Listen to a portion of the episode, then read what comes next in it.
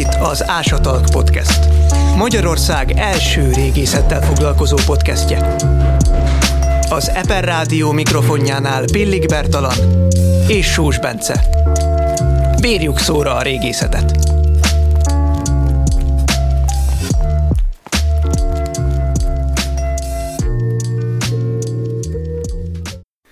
Podcast az eddigi három éves működése során rengeteg embert szólított meg, és egyre többen hallgatnak, hallgattok minket. Szeretnénk, hogy minél több emberhez eljussunk, és ebben segít nekünk a Vodafone Podcast Pioneers programja. Ez az anyagi és szakmai segítséget nyújtó program nem csak minket, más magyar podcasteket is támogat. A program segítségével mi és az internetes elérésünk is fejlődni fog. Köszi Vodafone! Köszöntünk mindenkit az Ásatalk Podcast negyedik évadának negyedik részében. A vendégünk Mráv Zsolt, a Magyar Nemzeti Múzeum Nemzeti Régészeti Intézetének régész főmuzeológusa, akit nagyon sok szeretettel köszöntünk az adásba, és nagyon köszönjük, hogy elfogadta a meghívásunkat. Én is nagyon szépen köszönöm a meghívást. Jól van, és akkor én át is dobom a szót Bercinek, aki, ha minden jól megy, akkor készült is valamivel. Készültem. Megint elővettem a Stanford Egyetem által készített Orbis Map nevű honlapot, Aha. ami ilyen római útviszonyokat rekonstruál, hogy mennyi idő alatt lehet eljutni A-ból B-be. Nem tudom, hogy ismered-e. Ezt konkrétan nem, de ilyen számításokat végeztünk, és ez egy nagyon izgalmas kérdés. És az lenne a kérdés, hogy a térképen ö, Pécs sajnos nem szerepel, Aha. de Nagyharsányhoz a legközelebbi ró, római kori város az a mai eszék a térképen. Aha. És az a kérdés, hogy eszék és akvinkum között mennyi időbe telne elsétálni. Sétálni? A honlap 30 km per nappal számol. Uh-huh. Csak egy tippet. Én gyorsan bedobom 8 nap. De én ötre tippelek. Jó, akkor erre majd visszatérünk. Jó. Később. Szuper. Jó. Uh, igen, igazából akkor, akkor ez szerintem nem lesz meglepetés ezek után, hogyha, hogyha, hogyha elárulom, hogy a római korról fogunk beszélni, Pannóniában járunk, és ugye ebben az Ásatalk podcast történetében már többször is volt szó a római korról, a római, Magyar, Magyarország római koráról, de elsősorban hát városokkal foglalkoztunk, és, és igazából most próbáljunk meg egy picit más irányból közelíteni. Um, mi történik azokkal, akiknek át kell élniük ezt a tortúrát, hogy a római birodalom kiterjeszti a hatalmát erre a, erre a területre, amit mi Dunántúlnak ismerünk? Hát alapvetően az attól függ, hogy hogyan állnak ehhez Aha. hozzá, mert hogy a római birodalom is így állt hozzá a meghódított törzsekhez, és hát a skála az nagyon, nagyon széles. Nagyon sokan voltak, akik úgy kerültek a római birodalom, hogy egykori uralkodójuk végrendeletében Rómára hagyta a területet. Aha. Ismerünk példát arra, hogy szövetséges csatlakozott, Ismerünk példát arra is, hogy már volt hódítás, de nem volt ellenállás. Aha. Ilyen volt a mai Dunántúl területe, ahol valószínűleg egyfajta függőségbe volt már az itt lakó alapvetően kelt a származású vagy eredetű törzsi, törzsek uh-huh. lakossága. És hát a problémás törzsek, népek, mint például a délpannóniai eh, pannonok, eh, vagy a, eh, a tőlük délre rakó dalmaták, akiket a rómaiak csak többszörös felkelések, leverése után tudtak meghódítani, vagy például a dákok, vagy az észak-itáliai szalaszi törzs, akik a legsúlyosabb retorzióval találkoztak, ami azt jelenti, hogy gyakorlatilag eltüntették őket a a föld színéről, és hát a problémás népek közé tartozott az ókorban a, a zsidóság is, akik Aha. szintén több felkelést indítottak Róma ellen. Aha, szóval akkor, akkor Pannonia azért nem egy olyan egyszerű történet, hogy, mint amit mint mondjuk az Asterix és Obelix filmekből megismerünk, hogy, hogy a kisfalvak ellenállnak, hanem, hanem van, aki, van, aki ezt az utat választja, de van olyan is, aki, aki inkább azt mondja, hogy, hogy nem is olyan rossz, hogyha, hogyha, hogyha a római birodalommal mi kapcsolatba kerülünk, és, és átve, vagy nem is tudom, beengedjük őket a területeinkre. Ez, ez működik ez a, ez a leírási Pannoni esetében? Alapvetően igen, és az egyedi elbírálásnak a, a szokása, e, és itt nem csak törzsekre kell gondolni, uh-huh. vagy közösségekre, hanem akár családokra Aha. is. Tehát akik tanúbizonságot tettek Róma iránti elkötelezettségükről, hűségükről, kellő vagyonnal rendelkeztek, és saját közösségükön belül is nagy tekintélyük volt, azoknak nyitva állt egy olyan út, amely további felemelkedést, gazdagodást jelentett, vagy éppen a római polgárjog kiváltságát is. Nagyon jó, hogy említed a, a vagyonos családokat, meg a, a tehetőseket, mert hogy, mert hogy az adás későbbi részében is talán erre a, ezekre a, a, a római pirodalomnak ezeknek a lakosaira fogunk koncentrálni, és, és akkor hát tulajdonképpen próbáljuk meg egy picit vázolni, hogy a régészet mit lát ezekből a nem is tudom, tehetős keltákból, High akik, life. igen, igen, akik, akik, akik, akik hajlandóak a római birodalom iránt egy ilyen, nem is tudom, együttműködésre, vagy, vagy, vagy barátságra való hajlammal fordulni. Mit látunk belőlük, vagy, vagy hogy néz ki, hogy néz ki egy ilyen nem is tudom, előkelő család ebben az időszakban. Hát, hát a, a egykori keleti kelt a területen, mm-hmm. mint amilyen a Dunán túl is volt, a régészet szempontjából nagyon kevés forrásunk van, ellentétben a nyugati keltasággal, ahol egyes törzseknél, mint például a Trever törzsnél, generációkról generációra kimutatható az a folyamat, ahogy egyre jobban átveszik a romanitást, a rómaiságnak a, a mhm. külsőségeit, legalábbis a törzsnek a Róma párti része. Nálunk ez ez kicsit problémásabb. Még a szomszédos Nórikumban is ismerünk Augusztusztól polgárjogot kapott e, családot, vagy, vagy mhm. férfit, mm-hmm. aki e, ezért az együttműködésért e, cserébe megkapta ezt a különleges kiváltságot. Néhány olyan leletünk van csak, amely arra utal, hogy a római foglalás időszakában, vagyis abban az időszakban, amikor a Dunántúl függésbe került, akkor voltak olyan családok az észak-kelet-pannoniai törzs területén, amelyek pozitívan álltak Róma felé. Mm. Ez elsősorban a Ottományi Katalinak a budaörsi ásatásán előkerült augusztuskori terraszigilát készletre utal, utalhatunk, illetve arra később kelt a dísz pajzsra, amely az egyik igaz második századi lósírból került elő, de mindez jól mutatja, hogy itt egy olyan család élt, aki valamilyen módon kapcsolatot ápolhatott a római birodalommal, nyitott lehetett, lett, és hát eh, az ő reprezentációjukban nagy szerepe volt a lakomákon felvonultatott itáliai terraszigiláta készletnek, illetve a díszpajzsoknak. Szóval, hogy, hogy van itt a Krisztus utáni első században, ahogy a, a római birodalomnak a fennhatósága kiterjed lassan az egész Dunántúrra.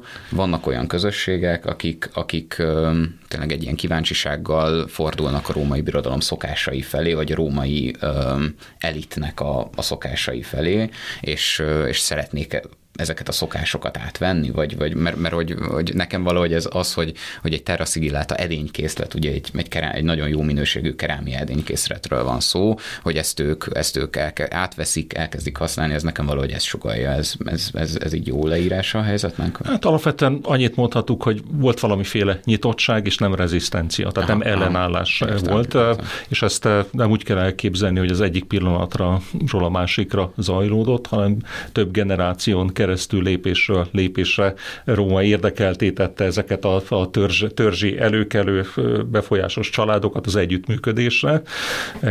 Tehát egyrészt, aki mondjuk nem segítette akár ezt a hódítási időszakot uh-huh. különleges érdemekkel, akkor például a római hadseregen keresztül szintén elnyerhette a, a polgárjogot, erre is uh-huh. rendelkezünk régészeti adatokkal, igaz, már a második századból, hogy azok a családok, akik nem rendelkeztek ilyen különleges érdemekkel, fiú, fiatal férfi tagjait, vagy uh-huh. ifjaikat beadták a római hadseregbe, ott lovas katonaként szolgálva 25 év után nyerték el a római polgárjog kiváltságát. Tehát akkor volt a helyi őslakos előkelőknek lehetősége arra, hogy fenntartsák azt a társadalmi pozíciójukat, ami a római provincia megalapítását megelőzően nekik rendelkezésre állt. Tehát, hogy ezt a státuszt ők volt, olyan, volt arra mód, hogy ezt fenntartsák. Tökéletesen rátapintottál a, a lényegre, mert ez tulajdonképpen a római birodalom hosszú fennállásának a, az egyik titka, hogy nem csak, hogy együttműködtek a, a, azokkal a, a törzsekkel, illetve ezek, azon törzsek elitjével, amelyekbe kapcsolatba kerültek, itt nem csak a meghódított területekre kell gondolni, hanem a, a szomszédos törzsek elitjével is. Tehát, hogy, bocsánat, csak és, hogy, hogy kapcsolatot tartanak fönn a, a, a határokon, tehát a római birodalom határain túl élő, élő elitekkel igen, is. Igen, ez, ugyanezek a mechanizmusok működnek, csak itt a cél egyfajta kliens királyságok mm. rendszerének a létrehozása, vagy törzsek rendszerének a létrehozása volt, ahol szintén az eliteken keresztül próbáltak befolyást találni. Ez valamikor sikeres volt, mm. valamikor nem, de a tartományok hagyományokon eh, belül eh, a romanizáció, vagy hát a roma, eh, romaiságra nyitott törzsek esetében alapvetően ez egy sikeres folyamat volt. Talán Tacitusnak az Agricola című művében fejeződik ez ki legjobban, ez a, ez a fajta tudatosan vagy, vagy ösztörösen alkalmazott stratégia, hogy igyekeztek rászoktatni a tartományi előkelőket a, a római szokásokra, ő a színházba járást említi, vagy a, vagy a fórumon való megjelenést, de talán ezek közül, amit mi régészetileg is meg mm. tudunk fog, fog, fogni, ez a fürdőkultúra, a mm. mediterrán fürdő- és sportkultúrának a meghonosítása, ugyanis a második századi elit temetkezéseknek szinte kihagyhatatlan melléklet együttese, a fürdőkészlet, az olajos edény, a hozzátartozó test kaparó, a strigilis Aha. készlet, a kézmosásra, lábmosásra használatos bronzedények, tehát úgy tűnik, hogy ez egy, egyfajta sikeres stratégia mm. volt. Ez az elit nem minden szokását adja föl azért, hogy, hogy betagozódjon a, a római világba. Van olyan szokásuk, amit megtartanak, és amihez, amihez egészen sokáig uh-huh ragaszkodnak, és tapottat sem adnak belőle. Valóban, amit, amit mi látunk, azok, azok elsősorban a külső, uh-huh. külsőségek, de a latin nyelv használata az megjelenik, ez biztos. De akkor, amikor az élet nagy kérdéseivel találkoznak, vagy szembesülnek ezek a családok, többek között a, a halállal, amely, amelyben mégis egy, egy nagyon mély túlvilágkép tör felszínre, akkor egy rómaitól teljesen idegen világ nyílik uh-huh. meg a régészet segítségével. Um, mi ez a világ, vagy hogy, hogy néz ki ez a világ? Hát ha ezt a szemléltetni próbálnám, akkor feltétlenül össze kell hasonlítani a rómaiaknak a, a, a szemléletével. Számukra az volt fontos, ami a föld fölött van, ami felirattal vagy magával a síremlékkel megőrizte az elhunytnak a, a nevét, a, felhívta a figyelmet egy vándornak, hogy itt álljon, megolvassa el a sír feliratot. Tehát a az itt temetkező elitnek viszont az volt a fontos, ami a sírba került, Aha. és ezt már Cézár is észrevette a galiai hadjáratai során, hogy egy-egy ilyen elit temetkezési szertartás során mennyi tárgyat raknak az elhunyt halotti mágiájára, és hát ez a, ez a szokás, ez tovább élt a császárkorban is, ugyanis fönnmaradt egy kelta előkelőnek a végrendelete, amelyben ő ezt kimondottan kéri hosszú hosszú sorokon keresztül sorolja, és kötelezi az örököseit, hogy ezeket a, a tárgyakat helyezzék az ő mágiájára. Tehát ugyanez tükröződik nálunk is. Úgy tűnik, hogy számukra az volt a fontos, ami a sírba kerül, ezért a, a római temetkezésektől ez egy picit idegen. Egy, egy római mellékletadás az nagyon puritán, át, általában érem, egy mécses, esetleg egy e, illatszeres edényke maximum, ami belekerül a sírba. Itt viszont komplett bronzedény készletekkel találkozunk, e, és egy nagyon különleges melléklet típussal, amely ezeknek az elit temetkezéseknek a sajátja. Mi ez a, ez a különleges melléklet típus? Ez pedig a gazdagon feldíszített, gyakran bronzszobrokkal ékes utazó kocsik, Aha. kettő vagy négy kerekű utazókocsi, és hát nem csak magát a, a kocsit temetik el a halottal, hanem az azt húzó fogatos lovakat is. Gyakran hátas lovak is kísérik ezt a, a temetkezést, és hát ez a igazán nagy különlegesség, és egy római számára egészen kuriózum számba menő eh, temetkezési eh, szokás. Tehát ezt valószínűleg a, a, a teljesen romanizált, vagy akár a római birodalomnak a magterületeiről ideérkező ö, szemlélődő számára ez egy, ez egy akár barbár dolog is lehetett, ez a, az, hogy beleraknak egy kocsit a, a, a sírba. Hát pontosan, mint ahogy Cézár hasonlóképpen tekintette, vagy nézte végig, hasonló érzésekkel nézte aha, végig aha. azt a e, e, kelta előkerül ilyen, temetését. Egy ilyen furcsálással és, és, és lenyűgözöttséggel kevert, nem is tudom, szemlélődéssel követte végig ezt a, ezt a dolgot. Hát ha feltételezünk egy ilyen hát, szituációt, akkor ezt is feltételezhetjük. Jól van. Ö, nagyon jó. Szerintem igazából most kaptunk egy, kaptunk egy kis ízelítőt erről a, erről a továbbélő elitről. Itt, ha jól, ha jól értem, akkor most ezek, amiket most itt átnéztünk, ez ilyen Krisztus utáni első-második század. Most a, tém, a későbbiek szempontjából próbáljunk meg előrébb haladni, hogy ezt, ezt, a, ezt a helyi őslakos elitet meddig lehet követni ezen a vidéken? Tehát, hogy meddig lehet őket, őket a, a régi szokásaik szerint beazonosítani, vagy ők, vagy egy, ahogy haladunk előre az időben, ők teljesen feladják ezeket a, ezeket a régi szokásaikat, és, és gyakorlatilag elválaszthatatlanok lesznek attól a, attól a birodalmi elittől, aki, akik, akik mondjuk Spanyolországban élnek, vagy hát a mai Spanyolország területén, vagy Franciaország területén, vagy Olaszország területén területén.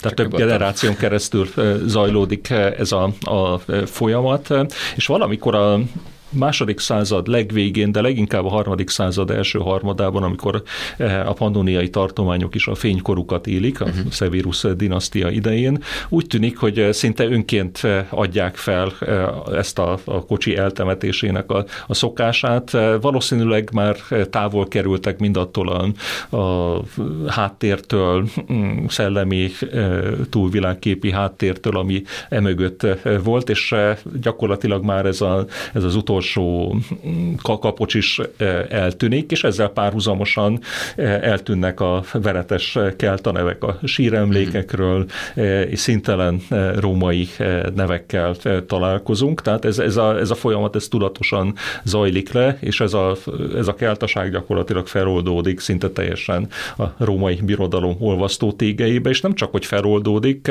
hanem a harmadik század közepén, második felén már a római birodalomnak egy olyan olyan területe Pannónia, ahol a rómaiságot hangsúlyozzák elsősorban, tehát síremlékeken megjelennek Aha. nem csak a görög mitológiának a jelenetei, hanem többek között a római eredet mítoszok is, olyan különleges történetek, mint Mucius Scaevola, aki mm. ugye Porszena Etrusz király előtt a kezét a áldozati tűzbe tette, hogy bizonyítsa bátorságát, mm.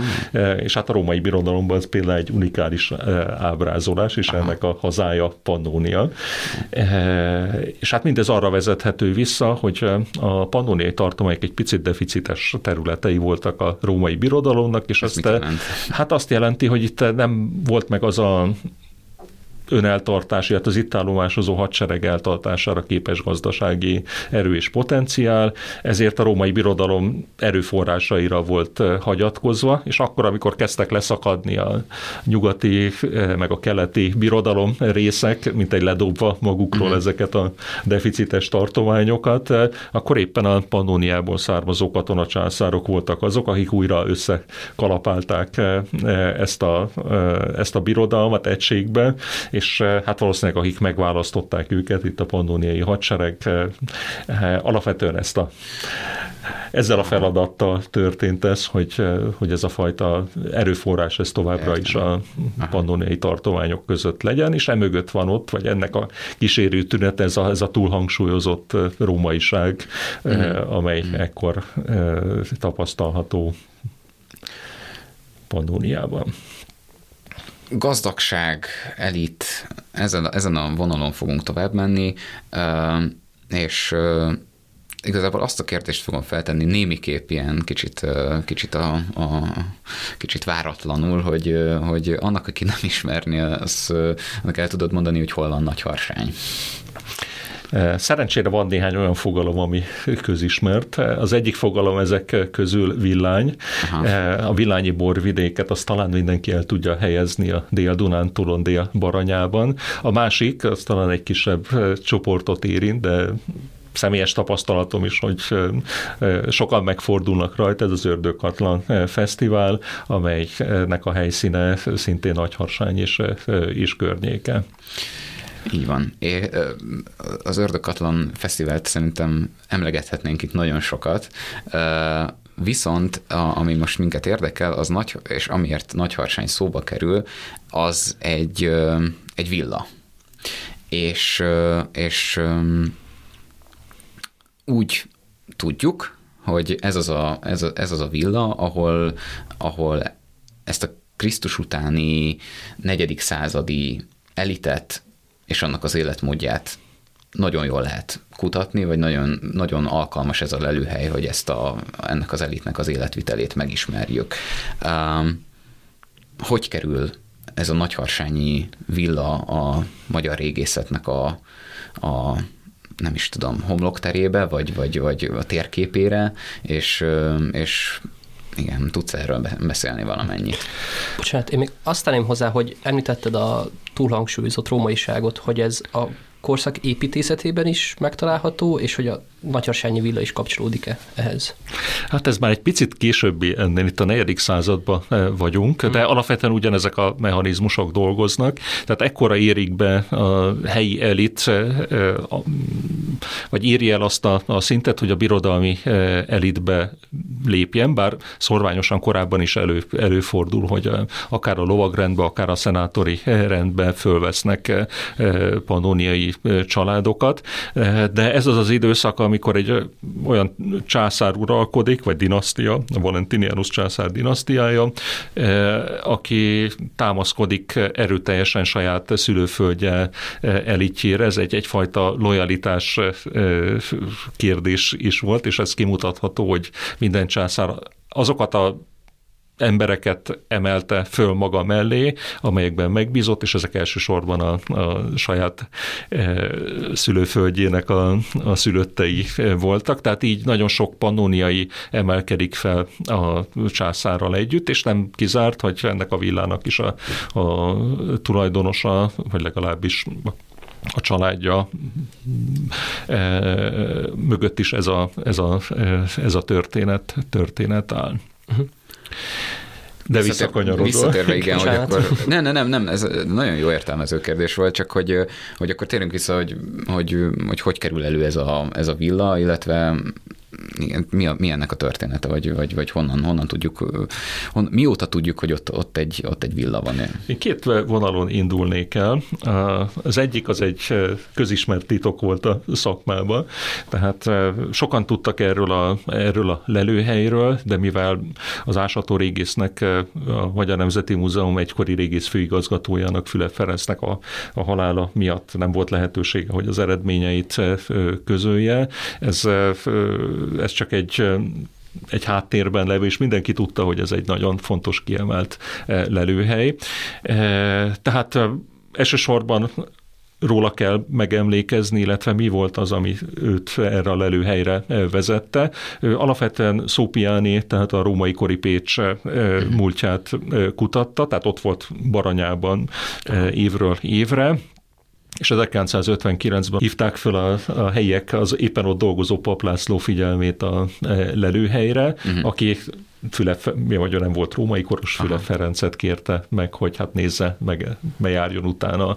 mi van, és hát a 60-as évek elején ő egy nagyon tagolt alaprajzú, több periódusú fürdőházat tárt fel, a szokásos soros fürdő helységek sorával, viszont ehhez kötődött egy több mint 16 méter átmérőjű kör alakú építmény is, amely valószínűleg inkább izasztó fürdő volt, és és ennek gyönyörű falfestményei voltak, a természeti környezet illúzióját keltette, tehát egy nem csak építészetileg, hanem belső építészeti díszítése is különleges volt. Ő ezt teljesen feltárta ezt a fürdőházat, de itt megakadt a, a munka. A következő fontos esemény az már egy tragikus fejezete a Nagyharsányi villa történetének, amelyről a 70-es években nem csak a hazai, hanem a nemzetközi sajtó is megemlékezett, egészen Spanyolországig elhallatszott ez a, ennek a vízhangja. Ez pedig egy mozaik szántás volt, ugyanis az ottani TS eldöntötte, hogy az egykori ásatások szomszédságában szőlőültetést be fog kezdeni, és hát a munkák el is kezdődtek, kerültek elő mozaik töredékek, ropogott a föld a, a Eh, ránctalpas eh, traktorok által húzott eh, rigolekék alatt, és hát milyen a, a sors, ugye Füle Ferenc éppen ott tartózkodott Nagyharsányban, a szoborparkban egy külföldi vendéget kísért, amikor látja, hogy ott közvetlenül egy kori ásatása mellett nehéz gépek dolgoznak, úgyhogy rögtön odament, leállította a, a munkálatokat, elment a, a TS irodába, ott jelezte, hogy hát ez egy régészetileg védett terület, és hogy azonnal álljanak Aha. le, és másnap délben hozza a papírokat. Az agronómus, aki hát szintén nagy nyomás alatt volt, hiszen Igen. ködbéres volt a gépkölcsönzés, tehát ő nézte az időt, másnap délig nem jött a egykori főigazgató úr, és újra rá lettek engedve a gépek. Ugye hát ennek az volt az oka, hogy a Siklósi Földhivatalban elfelejtették rávezetni a tulajdonlapra a régészeti védettséget.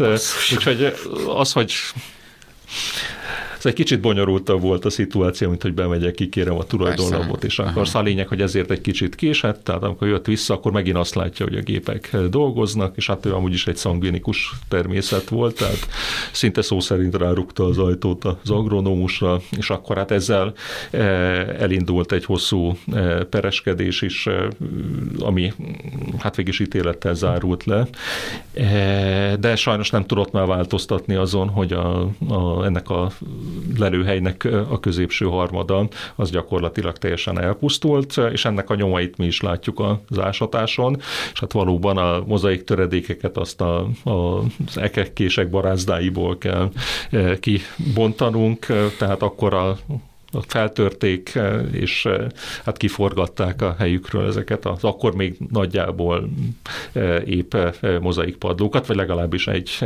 egy részét.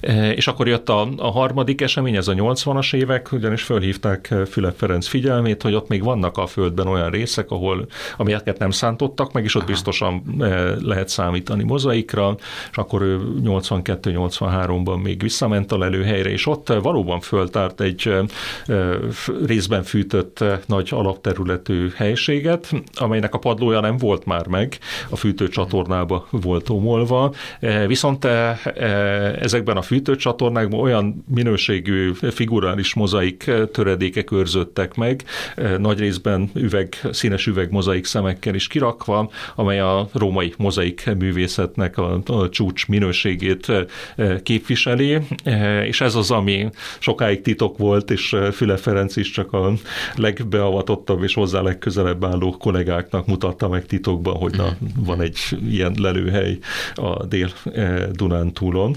És hát természetesen én, mint Nemzeti Múzeumban dolgozó személy, látva ezeket a, a, a gyűjteményben őrzött, még leltározatlan mozaik töredékeket, hát rögtön lehetett érezni, hogy itt, itt, valami, itt valami csoda van a, mhm. a földben. Tehát, hogy akkor azt, azt, ez lehet, hogy egy nagyon naív kérdés lesz, de muszáj feltennem, mert, mert érdekel a válasz, hogy, hogy ez, ez, ez, egy ritka dolog, hogy, hogy egy ekkora kiterjedésű mozaikpadlós épület tehát találnak, vagy, vagy, vagy, vagy, vagy ebben az időszakban ez egy, ez, ez egy ritkaság számba menő épület? A, hát a közép vidéken igen. A római birodalomra ezt már nem lehet mondani. Uh-huh. Tehát uh-huh. itt, itt a negyedik századba járunk.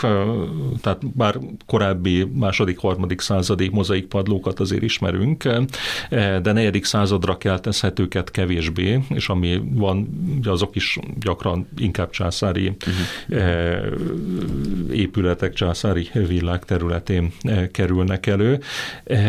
És alapvetően nagyon sokáig hiányzott a, ennek a birodalmi luxusnak a régészeti nyoma innen a közép-Dunavidékről. Persze itt jogosan lehet Balácára hivatkozni, hogy lám ott van egy villa, de alapvetően ez a harmadik századnak a, a harmadik századra uh-huh. keltezhető és egy picit más a minősége és a általa hordozott üzenet is, mint, a, mint amit a negyedik században használtak, és ez bizony problémát jelentett, hogy itt a, innen a Dunavidékről nem kerültek elő mm. ilyen luxusvillák, holott az ibériai félszigeten, Britanniában, Akvitániában, Sziciliában viszonylag nagy számban ismerünk ilyen magánkézben levő birtok központokat, csodás belső építészeti díszítéssel, nagy alapterületű, minden luxussal ellátott központi épületekkel.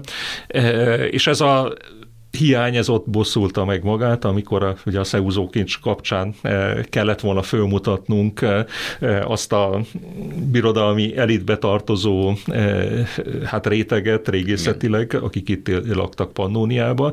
Tehát a szakmának az egyik kimondva kimondatlanul dolgozó ellen reakciója volt, hogy hát eh, miért gondoljuk, hogy nálunk került elő ez a csodás eh, ezüst ah. készlet, amikor nincsenek ilyen kvalitásos luxusvilág, tehát nincs jelen az a társadalmi réteg, amely ilyen minőségű tárgyakat használt, és értette azok, annak a, a vizuális képi üzenetét, világát. Úgyhogy ezért volt fontos, hogy amikor a szeúzó ezüstök hazatértek, legalábbis az első mm. rész, akkor, akkor ki kellett védeni ezt, a, ezt az ellenérvet, és kézenfekvő volt, hogy ha gyorsan akarunk találni egy olyan lelőhelyet, ahol biztosak lehetünk, hogy ez, a, ez, a ez az elit, ez, a, ez, a, ez a fajta luxusnak, ez a birodalmi kategóriája Aha. jelen volt, akkor ez nagy harsány. Úgyhogy 2016-ban visszatértünk hosszú évtizedek után a lelőhelyre. Ugye itt egyfajta, egy kicsit azért a Nemzeti Múzeumnak adósága is eh, Aha. volt a, a lelőhely eh, kapcsán, tehát itt több dolgot össze lehetett eh, kötni, és már az első év nagy meglepetéseket hozott, és sikerült tisztázni azokat a nyitott kérdéseket, amit Füle Ferenc hatásaiból még hátra maradtak. Tehát ő nem, azt, azt lehetett tudni, hogy egy nagy alapterületű helyiség belsejében van, de nem tudta lehatárolni a, a falakat, így nem lehetett ennek a funkcióját meghatározni. Aha. Viszont már 2016-ban sikerült kiderítenünk, hogy ennek a, a teremnek az egyik oldalán egy, egy sokszögű abszis zárja le, ami arra utal, hogy ez egy fogadó és lakoma terem lehetett, tehát nem meglepő, hogy ilyen minőségű mozaikokkal díszítették, hiszen ez volt az a, a terem, ahol a, a vendéglátó leginkább meg akarta mutatni vendégeinek azt a ízlést, gazdagságot, műveltséget, befolyást, hatalmat, amely hozzá kötődik, és mivel a, a vendégségnek az egyik csúcspontja az, a, az maga a lakoma uh-huh. és a lakomázás volt, erre a legalkalmasabb helyszín az pont a lakomaterem volt.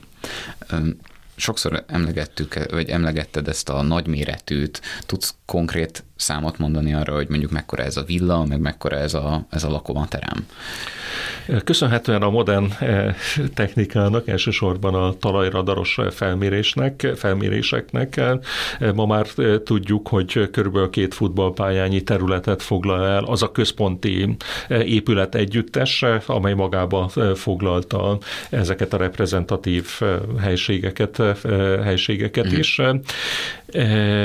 Maga a lakoma terem pedig, amely ennek a nagy belső kertel rendelkező épületkomplexum közép tengelyben egy különálló épületbe kapott Aha. helyet. Ez a falakat is beleértve 180 négyzetméter, ha csak a mozaikot nézzük, tehát a padlót, akkor az 153 négyzetméter, négyzetmétert foglal el. Ilyenkor a vezetésnél mindig azt szoktam mondani a, a vezetésen résztvevő érdeklődőknek, hogy most mindenki gondolkozzon el, hogy hány négyzetméteren lakik, és akkor körülbelül eh, viszonyítani eh, tudja, hogy, eh, hogy miről beszélünk. Ha, tehát 153 négyzetméter folyamatos mozaikpadló volt ebben a, ebben a lakomateremben? Igen, és bár ennek a mozaik padlónak mindössze a töredékei maradtak fönt, amely, amely a teljes padlózatnak úgy körülbelül a 5-10 százalékát teszik ki. Ezek a töredékek nagyon sok mindent elárulnak ennek az egykori képi programjáról, azokról a témákról, amelyek megjelentek a, a, a sok figurális különálló kis emblémákban. Tehát, és ebből pedig következtethetünk a megrendelő megrendelő személyére, ízlésére e, is. Aha. Ha már a megrendelőnél tartunk, tudjuk esetleg, hogy ki volt ez a villa? E, igen, de érdemes azért egy picit megközelíteni, így mielőtt a, a személyére, vagy személyiségére e, rá térünk. Ugyanis azok a ábrázolások, amik a lakomatere mozaikján Aha. megjelennek, azok ugye nagyon hasonlítanak a, a szeúzókincs edényei megjelenő képi e, témákra. Ez persze nem azt jelenti, hogy a nagy harsányi villában szeúzó lakott, hanem ez mindez egy, egy közös elit kultúráról e, tanúskodik. Mm. Itt a keresztény birodalom időszakában vagyunk, és e, mind a szeúzókincs ezüstedényein, mind a nagy harsányi mozaikon, de ez egy általános e, tendencia, hogy alapvetően az egykori klasszikus kultúra, a görög mitológia az, amely betölti ezeket a reprezentatív tereket.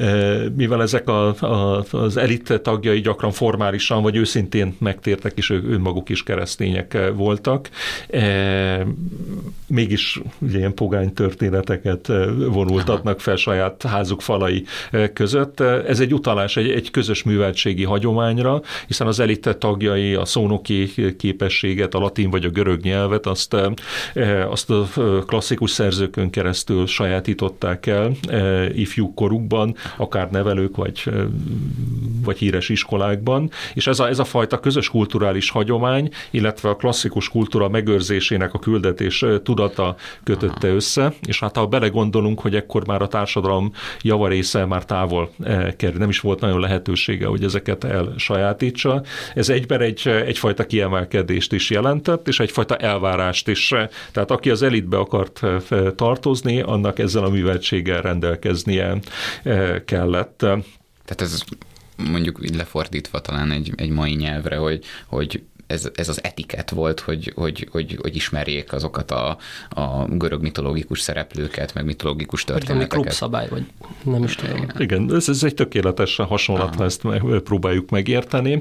Ráadásul ez, ez a fajta kultúra, ez, ez nem csak a szövegekre épül, tehát nem csak azt várták el, hogy, hogy ismerjék ezeket a legfontosabb történeteket, uh-huh. akár mondjuk Achilleusnak a, az életét, uh-huh. vagy a, a trójai háború eseményeit, vagy a görög istenek viselt, viselt dolgait, és ezt megfelelően mondjuk a lakomán adott szituációba felhozzák is idézzék, hanem ez egy vizuális kultúra is volt, hiszen fel kellett ismerni, hogy hogyan ábrázolták, hogyan jelentek meg ezeknek a, a, a mozaikokon, vagy éppen a lakomán felvonultatott edényeken az ábrázolását, sőt, ez egy, ez egy nagyon izgalmas játék is volt, aminek több szintje van, hiszen az, hogy valaki felismerte a szereplőket, az még csak az, az első lépés volt.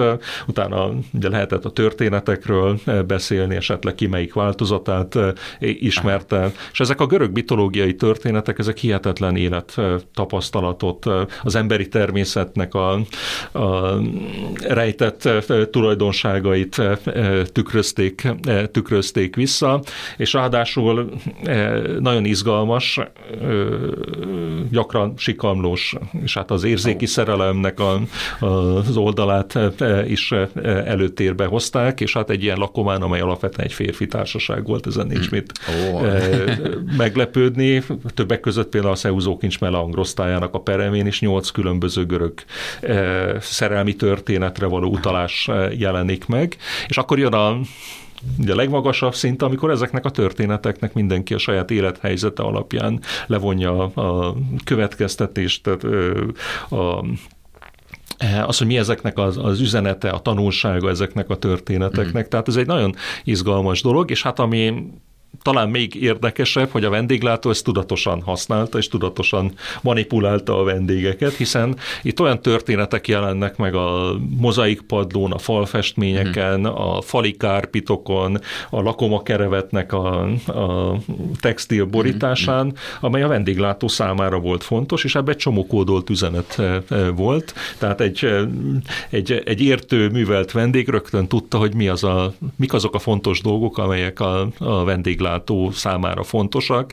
E, tehát e, például a, a vadászat az egy ilyen téma volt, Aha. az a Szeúzó kincs edényein is megjelenik, de a nagyharsányi mozaiknál is több olyan e, különböző állat testrészek őrződtek meg, amelyek alapján tudjuk, hogy oroszlánok biztosan voltak, de többek között vadló, vad, vadszamár, valami szarvas is megjelenik, és ezek lehetnek állatküzdelmi vadá, vagy vadász jelenetek, de mhm. Lehetnek olyan görög mitológiai történetek is, például Heraklész és a Nemeai oroszlán, ahogy az oroszlán is mhm. ott van.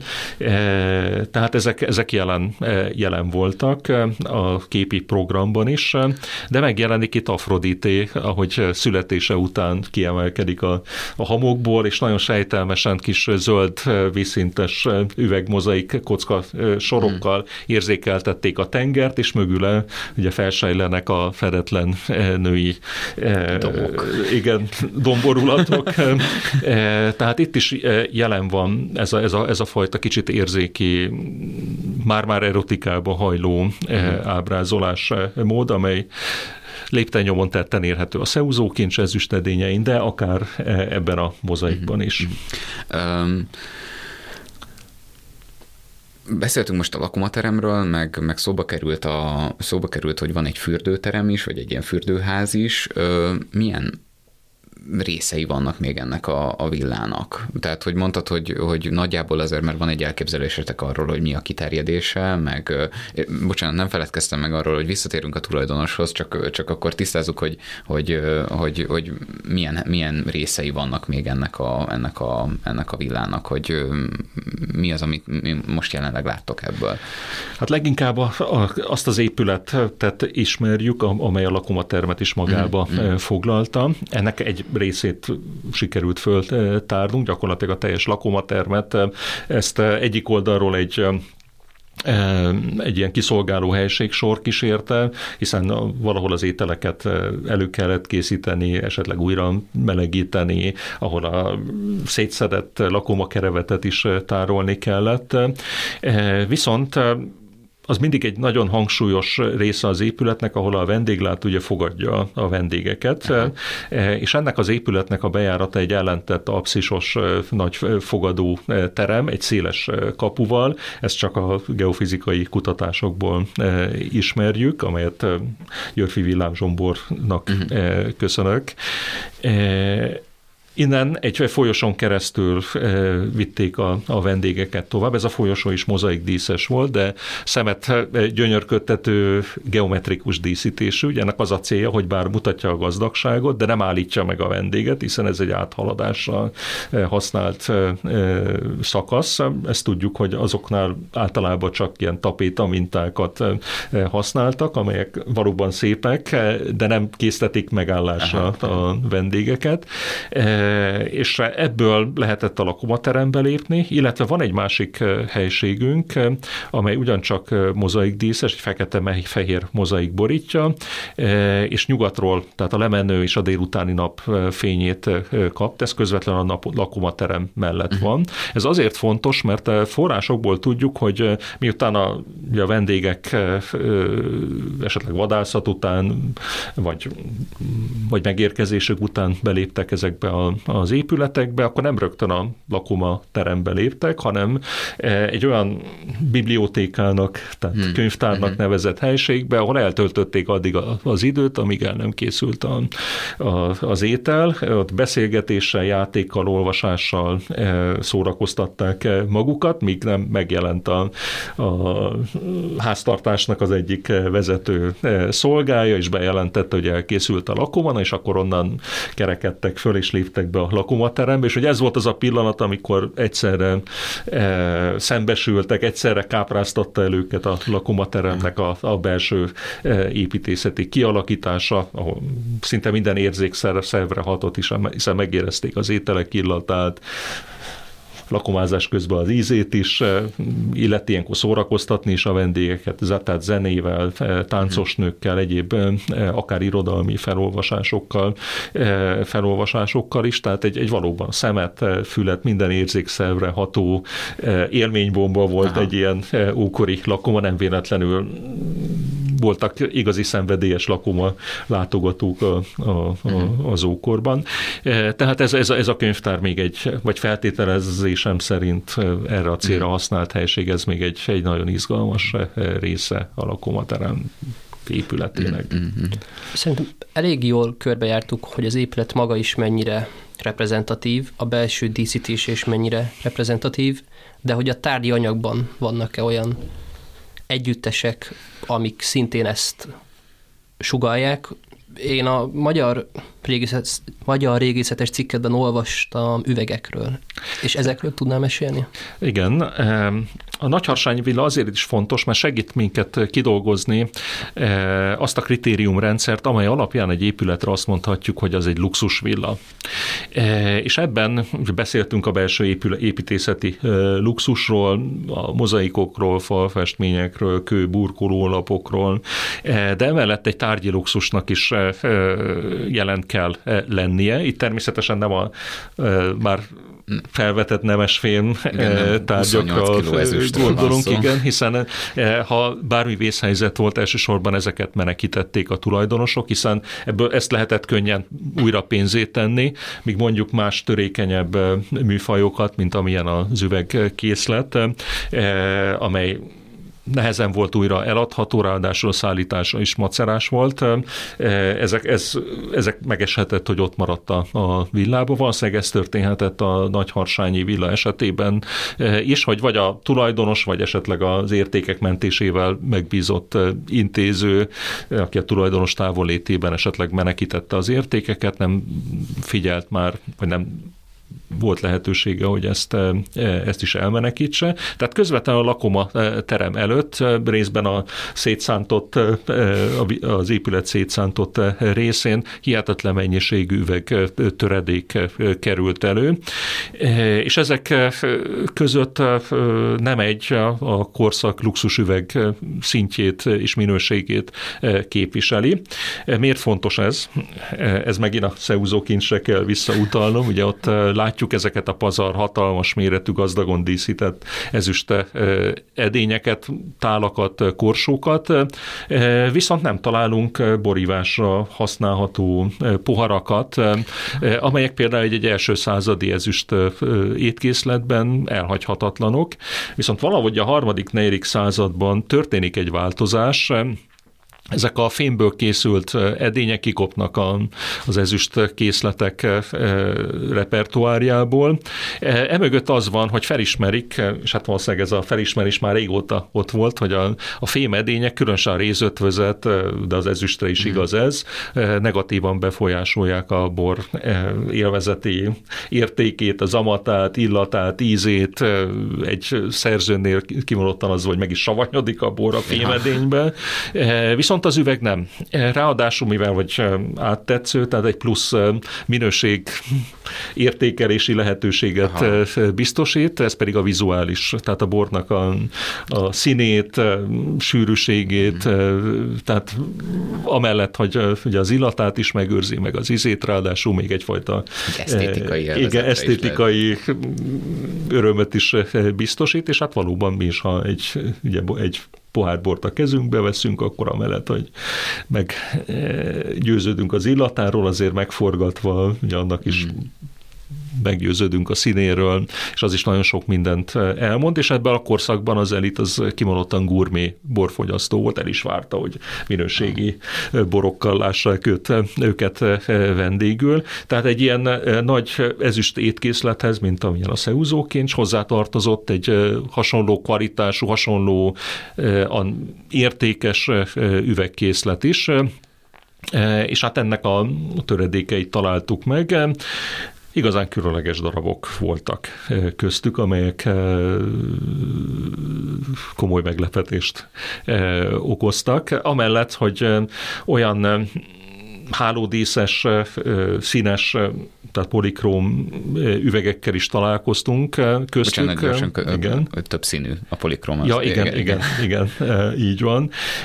Amelyek a, a korszaknak egy egy egészen különleges és költséges üveg típusa, tehát azt kell elképzelni, hogy itt néhány eh, milliméter eh, vastagságú eh, háló borítja kívülről az edényt, amelyet hát mechanikusan e, értek el, és hát ugye, hogyha bármi a munkafolyamat során bekövetkezik, a, a, a, a teljes, igen, az az ment, ment, a, ment a kukába.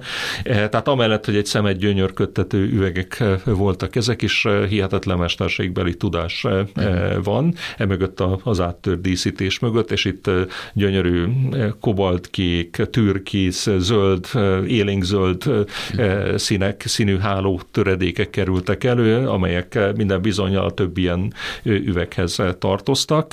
Már önmagában ez is különlegesség, hiszen az, hogy egy lelőhelyről ezekből több kerül elő, Aha. az egy nagyon ritka dolog. A leg, tehát a birodalmi központok területéről, mint ami mondjuk Trier, ilyen lelőhelyekről ismerjük, hogy egynél több kerül elő. Aha. De az igazi meglepetést az, azt, egy, azt egy egészen különleges edény, üvegedény fajta okozta, amelyet, amelyre az ókorban valódi csodaként tekintettek. Ezt a modern terminológiában ugye dikroikusnak nevezzük. Ez Alapvetően ez a tulajdonságára vezethető Aha. vissza.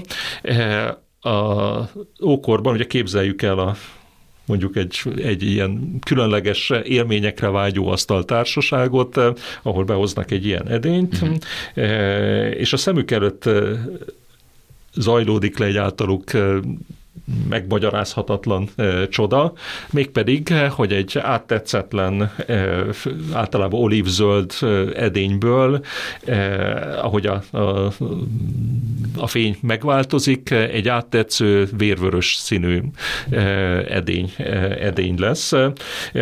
És hát az ókorban, ugye mivel ennek a fényfizikai hátterével nem voltak tisztában, és hát a római edények kapcsán is csak néhány évtizeden tudjuk megmagyarázni, hogy mi, mi áll emögött a Aha. különleges jelenség mögött. Tehát egy valódi csoda zajlódott le a vendégek szeme, szeme előtt, amire a vendéglátó minden bizonyal szándékosan törekedett. Ezek lehettek borfogyasztásra szolgáló edények, de lehettek lámpások is, eh, hiszen Aha. az üvegeknek egy másik fajtája ekkor világításra eh, használták, és ezek is ha sokszínűek voltak, mint például ezek az áttört eh, edények. Egy nagyon különleges fényjátékkal árasztották el a, lakoda, a lakomaterem belsejét, egy, egy nagyon belsőséges, intív, de mégis izgalmas atmoszférát kínáltak a, a a vendégeknek, hiszen a lakomák azok legalábbis a főbb részei azért már estébe legyúltak, amikor sötétség volt, és az egy, a lakomának is egy ünnepi pillanata volt, amikor bejöttek a szolgák és meggyújtották a, a lámpásokat. Tehát ezek a dikroigus edények akár lámpásként is működhettek, és akkor, amikor ugye meggyújtották benne a kanócot, akkor zajlódott le a, ez a csoda. És akkor találtatok ilyen, ilyen tör, Igen, igen nem, is, nem is egyet, hanem hármat, és mind a három, három különböző technológiát képvisel, tehát biztosan nem egy, egy edényhez, Aha. tehát nem egy edénynek a három töredékei, hanem három edénynek egy-egy töredéke. Ha már a számoknál vagyunk, ugye ez egy érdekes dolog az ember hmm. ilyenkor ugye rögtön előveszi a szakirodalmat, megnézi, hogy hányat ismerünk belőle. Hát kiderült, hogy az ismert lelőhelyű darabok közül a romai birodalom teljes területéről úgy körülbelül tizet ismerünk, Aha. és a nyugati birodalom részből mindössze hármat, és ezek között olyan városok vannak, mint Róma, Aquileia és egy ibériai félszigeten található lelőhely.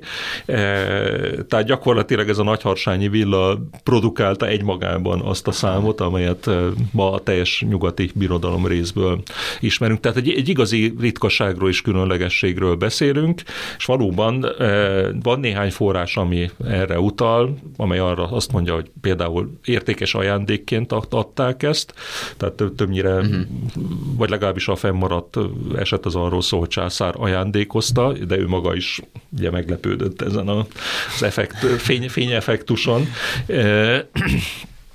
E, illetve, illetve vagy lakomákon vonultatták föl, és mindezt most régészetileg alá is tudtuk Aha. támasztani, hiszen egy lakomaterem közvetlen szomszédságába kerültek elő, minden bizonyal vagy abba a helyiségbe, ahol ezeket tárolták, tehát itt több száz üvegedényről beszélünk, amelyeket ugye aztán alakomán is fölvonultattak, csak úgy, mint az ezüst edényeket.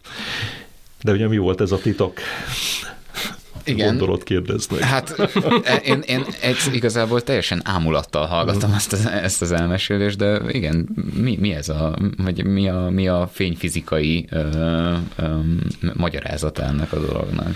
De az archeometria tudomány, tudománya, amely a természet tudomány segítségével kínál válaszokat régészeti mm. problémákra segített ebben, mégpedig egy nagyon emblematikus darabnál, és itt a British Múzeumban kell elrándulnunk. E, Most a British Múzeum késő ókori gyűjteményének az egyik kiemelt darabja az úgynevezett Lykurgos kehely, uh-huh. amely egy ilyen dikroikus edény, amely szintén egy ilyen áttör, de, de nem háló, hanem figurális díszítés borítja, egy görög mitológiai jelenetet látunk, ugye Lykurgos a trák király, aki megpróbált ellenállni Dionysosznak, és tehát mind a borkultúra, mind az ő hatalmának szembeszegült, Aha. tehát nem csak, hogy nem fogadta el, hanem szembe is szegült, és hát ezért az istenség szörnyű bosszút állt rajta, tehát ez jelenik meg rajta, és ugye, aki nem szereti a bort, és Aha.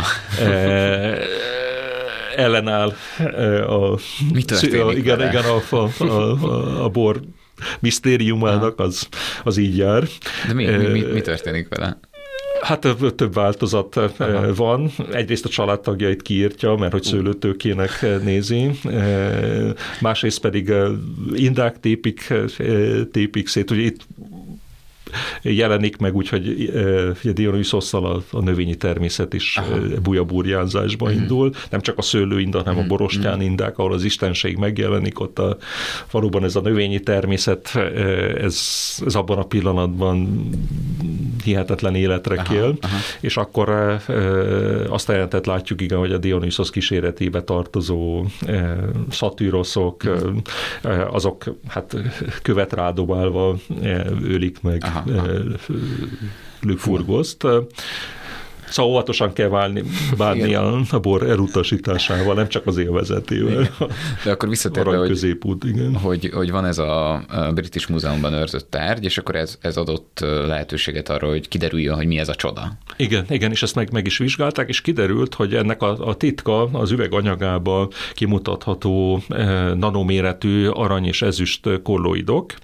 Úgyhogy akkor, amikor ez kiderült, akkor a világ sajtót, itt a magyar, magyarországi sajtót is bejárta a hír, hogy a rómaiak ismerték a nanotechnológiát. Persze ez a bulvár sajtó szokásos túlzása, Aha. tehát biztos nem egy tudatos nano részecskék alkalmazása volt ez, hanem tapasztalati úton rájöttek, hogyha üvegbe keverik, kevernek olvasztott aranyat és ezüstöt, azt kellően elkeverik, ez eloszlik, és akkor, amikor ez az egész kihűl, akkor, a, akkor ennek ez lesz a, a, a következménye, és valóban a, ennek a, a nanoméretű arany és ezüst részecskének a fénytörési tulajdonságai okozzák ezt. Ez egyébként ismert volt, tehát Aha. talán még nálunk vannak, akik a, ennek az NTK e változatait ismerik, ott ugyanis ilyen hamutartókat gyártottak ezzel a színváltós technológiával, tehát ez ismert volt, nem újra felfedezett. Yeah. Csak az, hogy a, ez a római tárgyaknál is előfordul, ez, ez, ebbe a, a, ez volt ebbe a, a, az újdonság. Szóval most már tudjuk, de hát az ókorban ugye ezt nem tudták, Aha. hogy, és valószínűleg akik készítették, azok is csak tapasztalati mm. úton, és ez egy, egy igazi különlegesség, lehet azt mondani, hogy ez a luxusnak a ne továbbja Aha.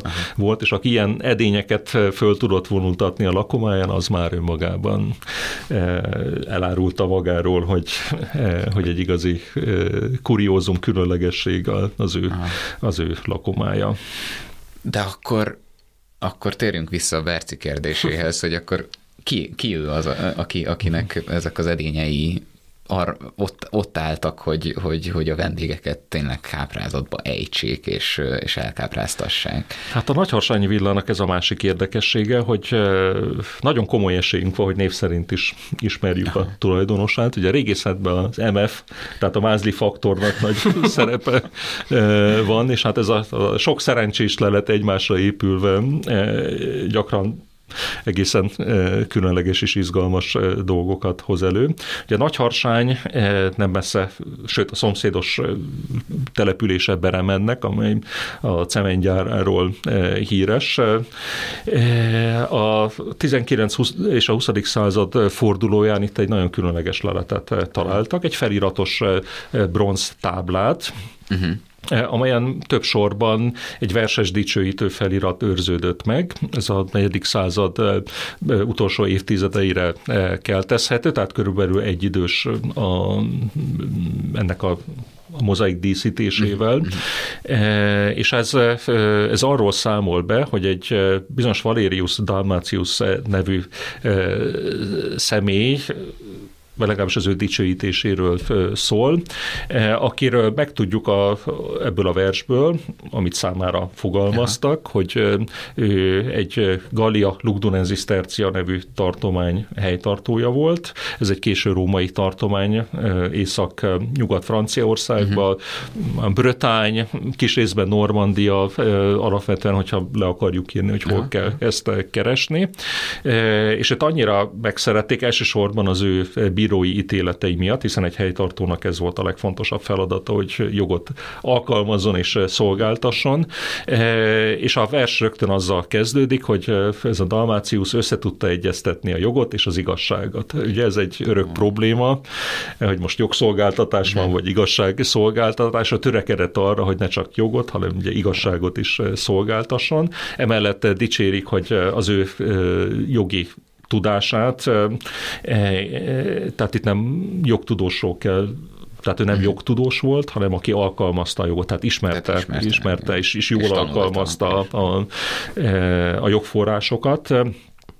E, és e, tehát ennek, ennek köszönhetően ott belopta az emberek szívébe, és miután leköszönt, körülbelül olyan két-három éves volt egy ilyen helytartóság, akkor ezért megválasztották a tartomány patronuszának, úgyhogy hmm. egy tartománygyűlés évente összejön, és akkor hát többek között a leköszönő helytartót is értékelték ilyenkor, és azért ez nem volt gyakori. Sokkal több történetet ismerünk, hogy ezek a helytartók a bíráskodás során azért inkább visszaéltek a hatalmukkal. Ja.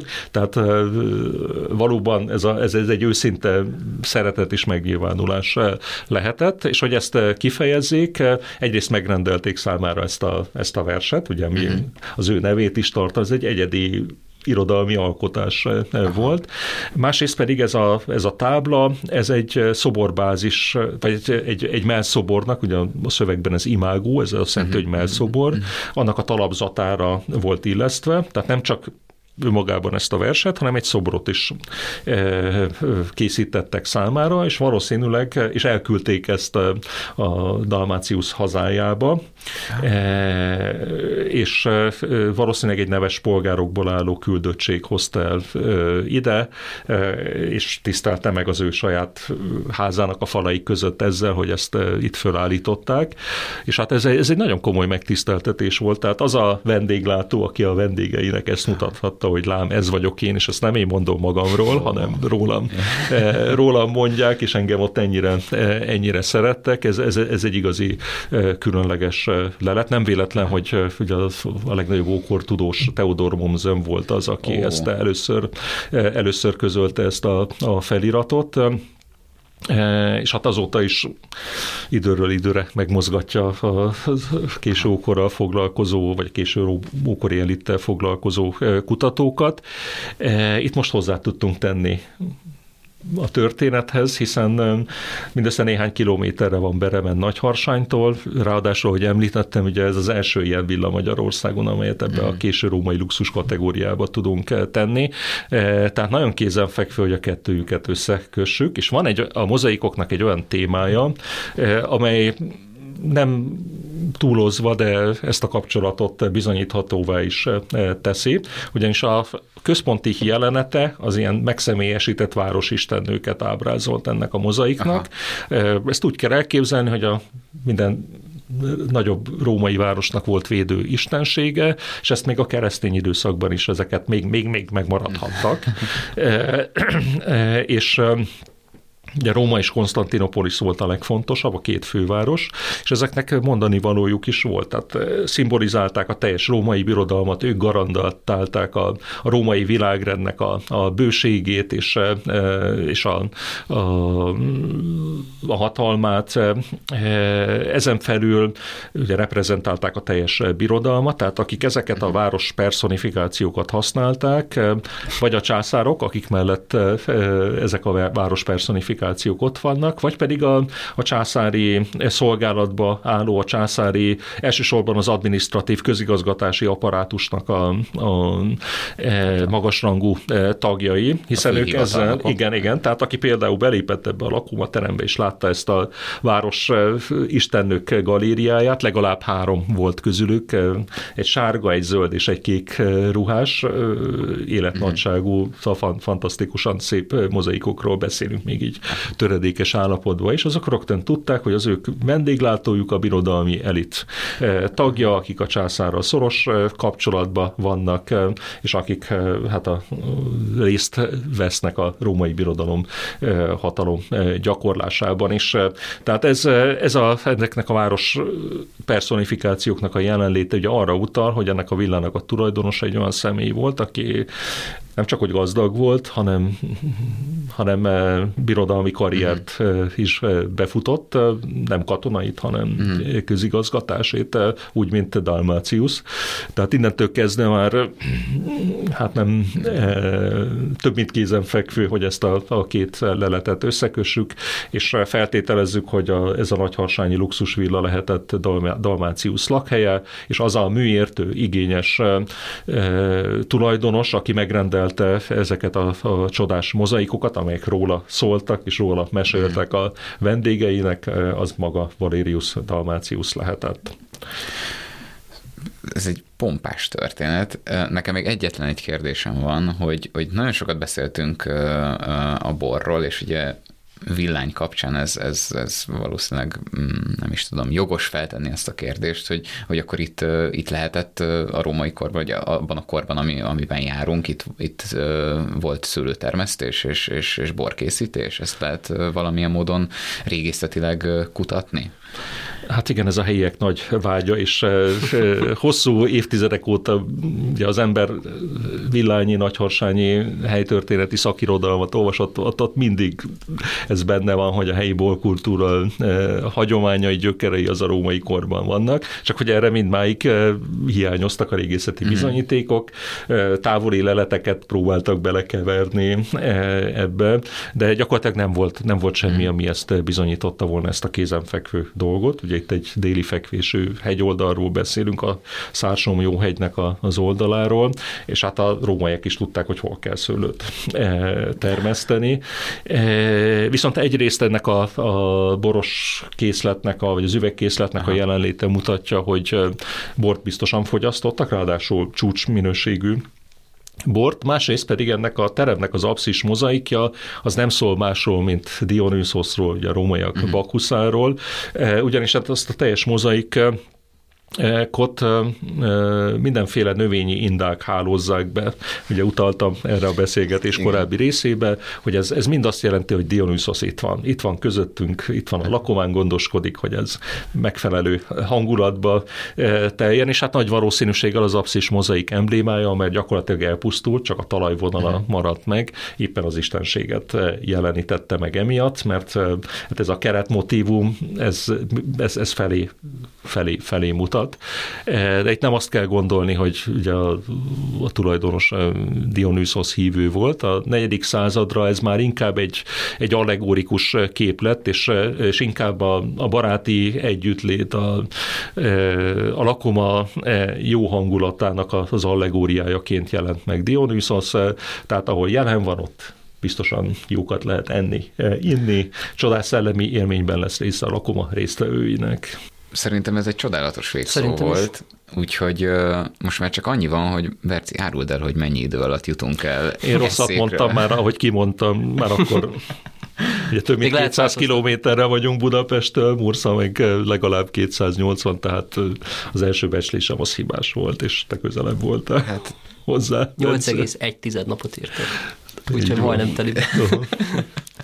Nem, csak mármint, hogy én, én nagyon sokat, nyilván itt az ördögkatlan kapcsán, én rengeteget bicikliztem, ott berement meg, nem tudom, ezen a vidéken, úgyhogy, úgyhogy, úgyhogy jó pár kilométer bennem van, úgyhogy, úgyhogy van egy elképzelésem arról, hogy, hogy meg, mekkora távolságokat lehet megtenni, úgyhogy lehet, hogy volt egy, egy unfair helyzeti de nagyon szépen köszönjük Nagyon Ráv Zsoltnak, hogy, hogy itt volt a podcastben, és, és bemutatta nekünk ezt a csodás történetet, és igazából én nem is tudom, nagyon sok sikert kívánok a, a, a további kutatáshoz. Remélem, hogy lesznek még hasonló eredmények, vagy olyan eredmények, amikről még lehet akár beszélni, akár itt is, meg, meg, meg azt kívánom, hogy ebből egy, ez, a, ez a történet tovább kerekedjék, és tovább duzzadjék, és, és, és, és sok szerencsét a továbbiakra. Nagyon szépen köszönöm, és remélem, hogy majd szomszédba fogunk dolgozni, hogy Bencének meg Beremenden van érdekeltség. Van, igen, Talán igen. Ez nem, nem, csak a, igen. nem csak a kavics, hogy mi ez, milyen beton? Cement. Ja, cement, cement, cement, nem, csak a, nem csak a cementgyárról ismert Berement, hanem nagyon fontos vaskori leletek is vannak ott. De ez már tényleg csak a vicc. Én még egy gondolatot, ha, ha belefér. Ugye Dalmácius esetében ez Aha. akár külön is, ha belefér. Ja, persze, persze. Ugye, mert nyugodtan, biztos igen. olvastátok, hogy azért uh, itt a történetben Szent Márton is jelen van, és igen, panóniaiként azért ez egy nagyon izgalmas dolog, hogy tehát, hogyha úgy gondoljátok, most még két-három mondatot ja, nyugodtan, erről, hogy ez még egy érdekesség a dolognak, megpróbálom röviden, hogy tényleg legyen esély. Valerius Dalmácius másik ö, érdekessége, hogy ahogy szoktuk mondani, körülbelül egy készfogásra vagyunk tőle egy nagyon híres másik pannóniai származású személytől. Aha. Ugyanis ennek a tartománynak a fővárosa, ahol Dalmácius helytartó volt, az Túr. Aha. És hogyha egy Magyarországon élő, vagy egy magyar ember meghallja ezt a, ezt a városnevet, akkor rögtön egy szentre asszociál, vagy legalábbis nem élem, hogy rögtön beugrik, hogy ez ugye Túri Szent Márton, aki Dalmácius kortársa volt, és ő volt Túrnak a, a püspöke. Tehát ugyanabban a városban képviselte Dalmácius a világi hatalmat, amelynek a, a lelki vezetője az Szent Márton volt, tehát igen nagy a valószínűsége, hogy ők, bár ezt pontosan nem tudjuk, de az, hogy, hogy találkoztak és ismerték egymást, sőt, akár a személyiségük az hathatott is egymásra, akár beszélgethettek, beszélgethettek is. Ezt persze nem tudjuk, de még hogyha Szent Mártonnak a 397-ben bekövetkezett halála után volt uh-huh. helytartó Dalmácius, akkor is találkoznia kellett Szent Márton szeretetével, és hát valószínűleg nem állunk messze az igazságtól akkor, ha feltételezzük azért, hogy ebben az elismertségben, ebben a különleges megtiszteltetésben szerepe volt annak, hogy Dalmácius is pannóniai volt, tehát ugyanarról a, táv, a római birodalomnak ugyanabból a túrból nézve távoli vidékéből származott, mint, mint Szent, Szent Márton. És azért, ha két pannóniai találkozott, akkor biztos nem mentek el érzéketlenül egymás mellett. Fú, nagyon szeretném azt hinni, hogy, hogy Szent Márton esetleg akár vendég Járt is a lehetett a villában, de, de feltételezem, hogy erre, erre még kevesebb az esély, mint hogy ez, ez már tényleg a fikciónak a, a földje, de, de... Hát bizony, mert ő már nem jött eh, vissza Pandóniában ja, ja, eh, püspökként, egyszer jár szombathelyen, Aha. Eh, de de a nagyharsányi kitérőre. Kicsi a, kicsi Azt viszont, hogy, hogy esetleg Szeuzó vagy valamelyik leszármazottja járhatott nagyharsányban, hiszen ugyanabba, ugyanannak a tartománynak az elitjéhez tartoztak, annak egy picit nagyobb az esélye, de természetesen ezt sem tudjuk bizonyítani. Turból, turból nézve a Balaton és Nagyharsány távolsága az egy köpésnek tűnik, úgyhogy jól van. Nagyon szépen köszönjük. Én köszönöm a meghívást.